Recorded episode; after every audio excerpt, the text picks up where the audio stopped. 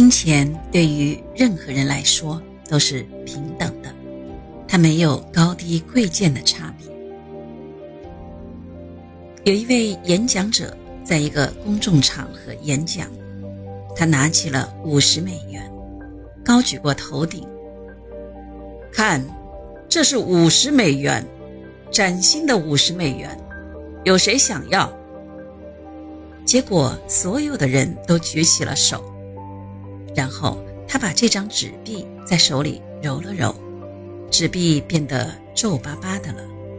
然后他又问观众：“现在有人想要这五十美元吗？”所有的人又举起了手。他把这张纸币放在地下，用脚狠狠地踩了几下，钱币已经变得又脏又烂了。他拿起钱来。又问：“现在还有人想要吗？”结果还是所有的人都举起了手。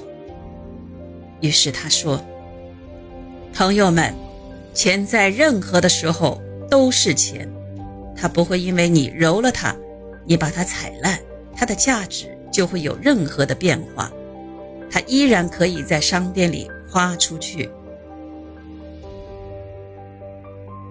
为什么那张钞票在那个演讲者的手里揉皱了，又被他踩脏弄破了，还是有人想要它呢？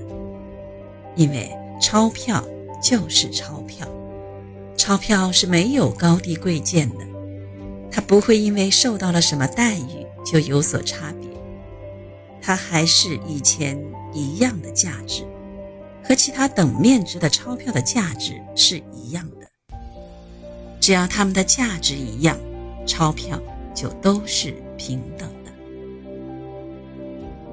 犹太人就是这样的观念，他们认为金钱无姓氏，更无履历表，他们不会把钱分为干净的钱或不干净的钱。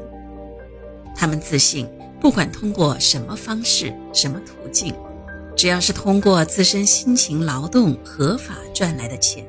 都是心安理得的，因此他们通过千方百计的经营，尽量赚取更多的钱。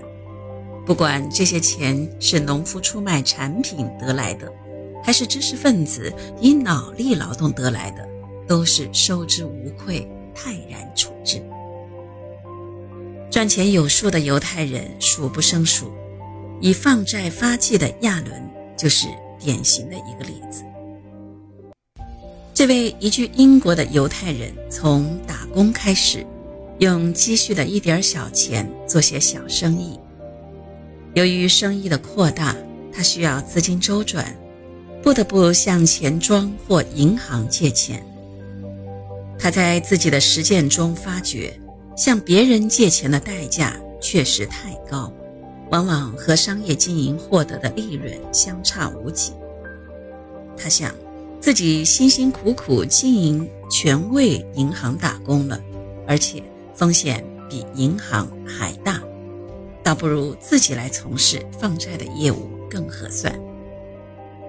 几年后，他开始了放债业务。他一边维持小生意经营，一边抽出部分的资本带给急需用钱的人。另外，他又从银行带来利率相对较低的钱。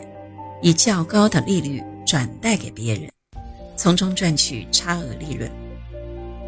有些等钱应急的生产者或个人，宁愿以月息百分之二十来借贷，这样等于一百块钱放贷一年就可以获得百分之两百四十的回报率，这比投资做买卖更能赚钱。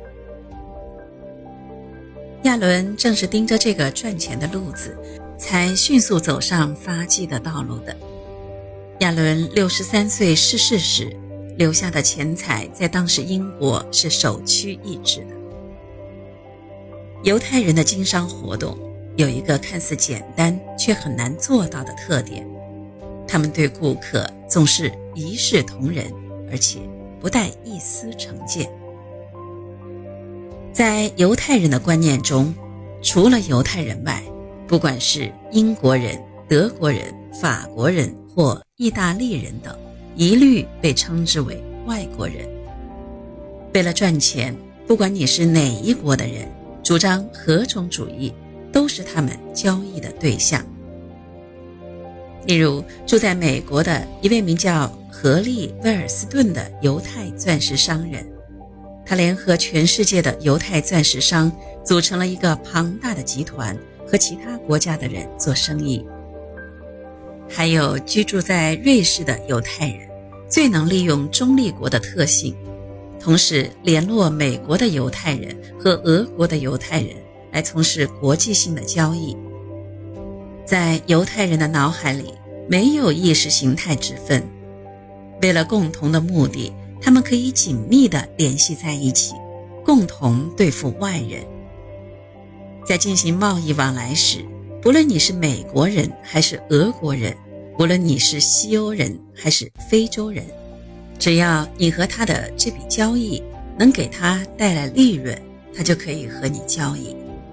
因此，如果有人对他们与苏联商人做生意而指责他们时，犹太人会疑惑不解的歪着头反问：“和俄国人做生意有什么不好呢？”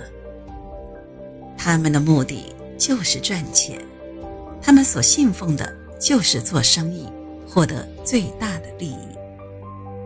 哈默就是突出的代表。在苏联刚刚成立时，世界上的资本家都不敢涉足这个国家，只有这个犹太人胆大包天，和苏联做生意发了大财。他也由此起步，成了二十世纪世界历史上最富传奇色彩的商人。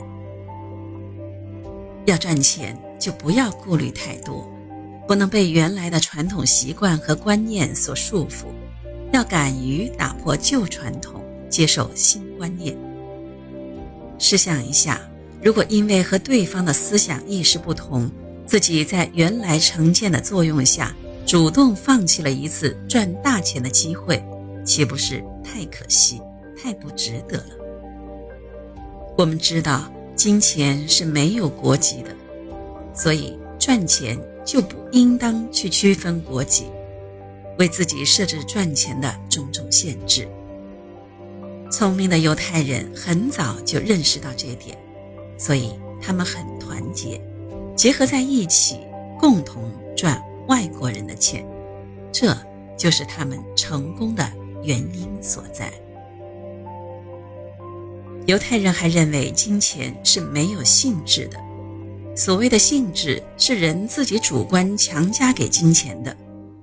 如果说金钱在恶人手里就是罪恶的，那么让善良的人把它赚回来就可以是善的了。犹太人认为，主观区分钱的性质是件荒唐的事情，那样做不但浪费时间，而且又束缚思想。